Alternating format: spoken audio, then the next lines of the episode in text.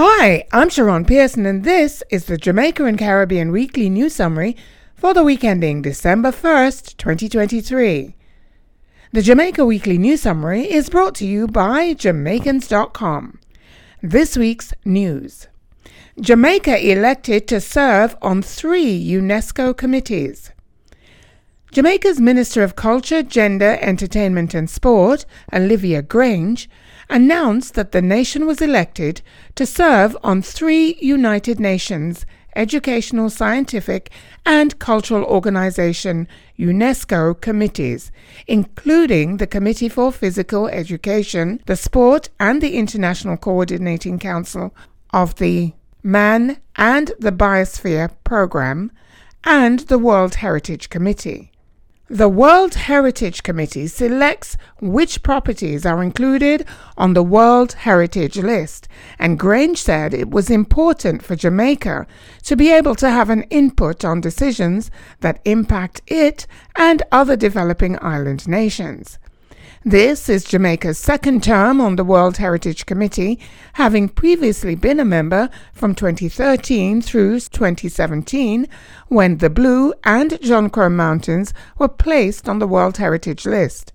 Jamaica is now in the process of nominating Port Royal for inclusion on that list.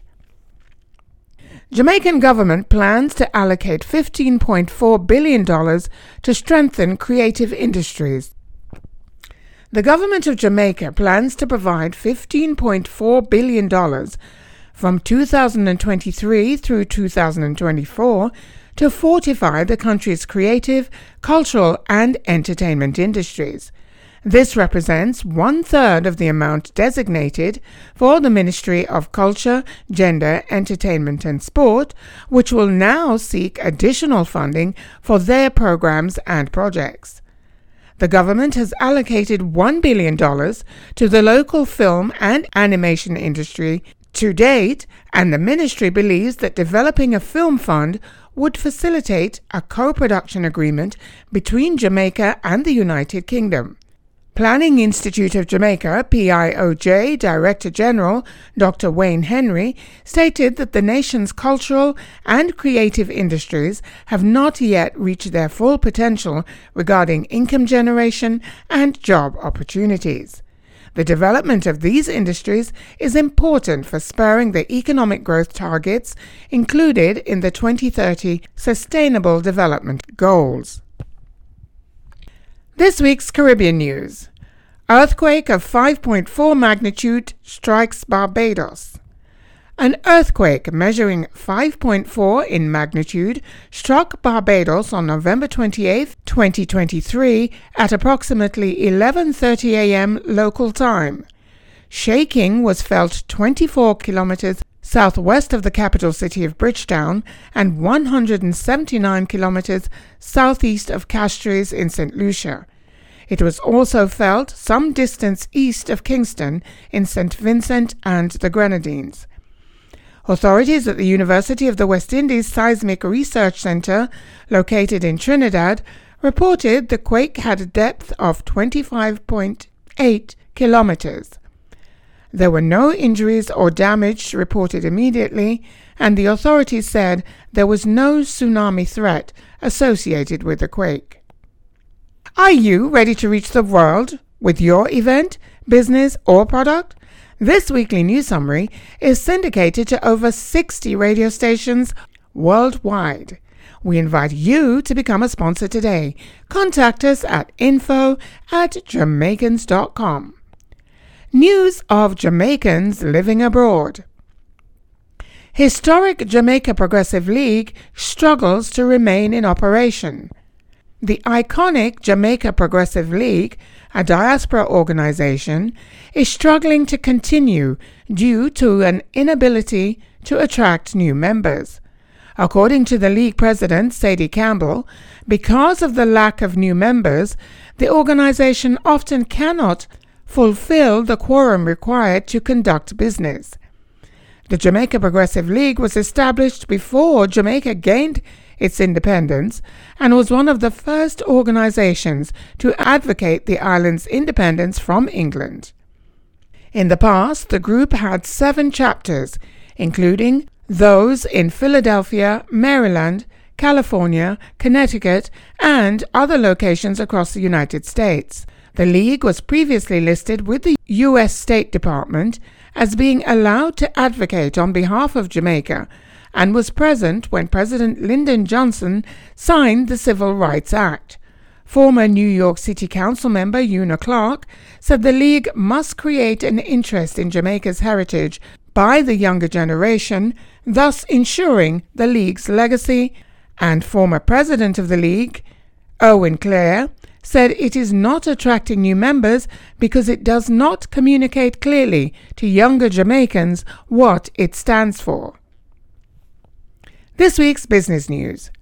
A record number of airline seats secured for 2023-2024 winter season. According to Jamaica's Minister of Tourism, Edmund Bartlett, over 1 million airline seats have been secured on some 6,000 flights coming to Jamaica from the United States for the coming winter travel season.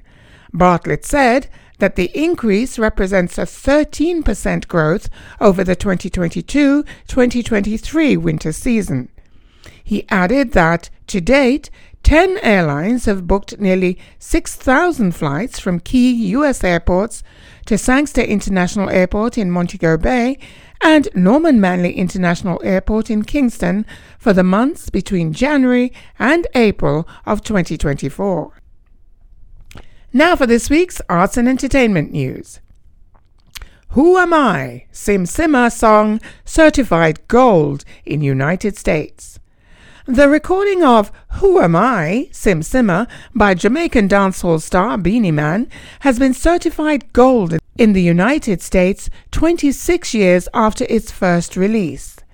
The gold certification, which was given on November 15, 2023, is awarded to recordings exceeding 500,000 copies in the United States. The song was featured on the 1997 Grammy nominated Many Moods of Moses album by Beenie Man.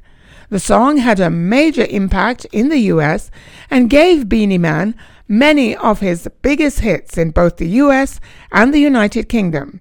It ranked number 10 on the UK pop chart, number 40 on Billboard's Hot 100 chart, number 6 on the rap singles chart, and number 14 on the R&B hip hop songs chart. This week's sports news.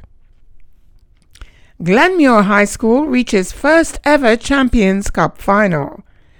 Glenmuir High School in May Pen, Clarendon, defeated Kingston College, KC, in the semi-final match with a score of 5 to 3 on penalties to advance to the ISSA Wata Champions Cup final for the first time in history. The match ended in a one-all draw after 90 minutes, with both teams then going on to battle in the penalty phase. Glenmuir scored its first three then KC converted their opening three. Glenmuir had a fourth success, but KC's attempt was saved by Antoine Gooden, and Orain Watson put Glenmuir into the final of the All Island competition. Glenmuir will now join Clarendon College in the final match on Saturday, December 2nd, 2023, at the National Stadium. Thank you for listening to the Jamaica Weekly News Summary brought to you by Jamaicans.com.